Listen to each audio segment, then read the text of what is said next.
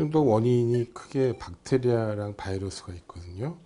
근데 이제 박테리아는 날씨가 추워지면 활동을 잘 못하는데 바이러스는 날씨가 추워지고 얼음이 어느 정도로 추워져도 죽지 않고 살아 있어요. 그래서 겨울철에도 식중독이 생길 수가 있고 가장 중요한 원인은 바이러스가 원인이 될 수 있습니다. 대표적인 게 노로바이러스라고 알려져 있거든요. 그래서 아까도 말씀드렸지만은 얼음이 얼 정도로 날씨가 추워져도 노로바이러스는 활동을 잘한다고 돼 있어요.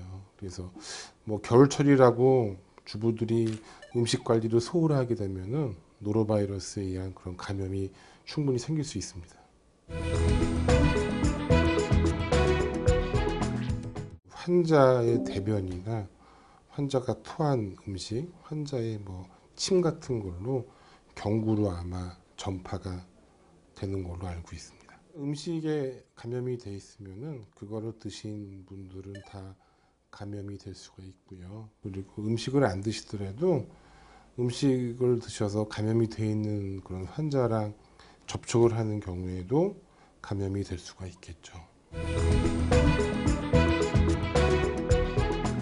증상은 뭐 일반적인 그런 뭐 장염, 식중독이랑 비슷해요. 그래서 뭐 토하거나 설사하거나 열나거나 배 아플 수 있고 뭐 그런 일반적인 증상이랑 큰 차이는 없다고 되어 있어요.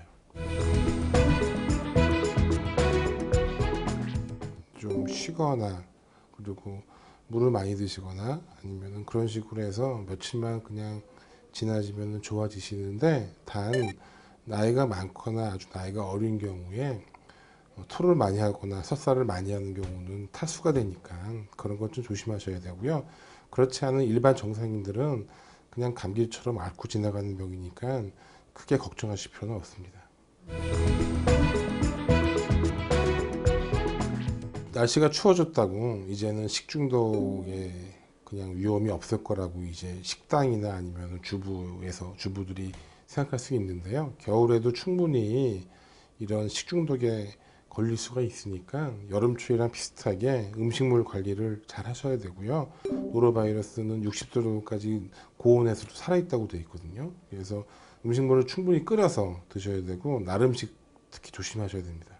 음식도 물론 조심하셔야 되지만요. 단체 세- 생활하시게 되면은 그 중에 어떤 분이라도 한 분이라도 이런 병에 걸리게 되면은 타액이나 뭐 대변이나 뭐 그런 걸로 전파될 수 있으니까 일반적인 방법이랑 같아요. 손을 깨끗이 씻으시고 뭐 위생을 철저히 하시고 그리고 꼭 양치질 자주자주 하시고 그런 기본적인 생활 습관이 예방에 가장 중요할 걸로 생각이 됩니다.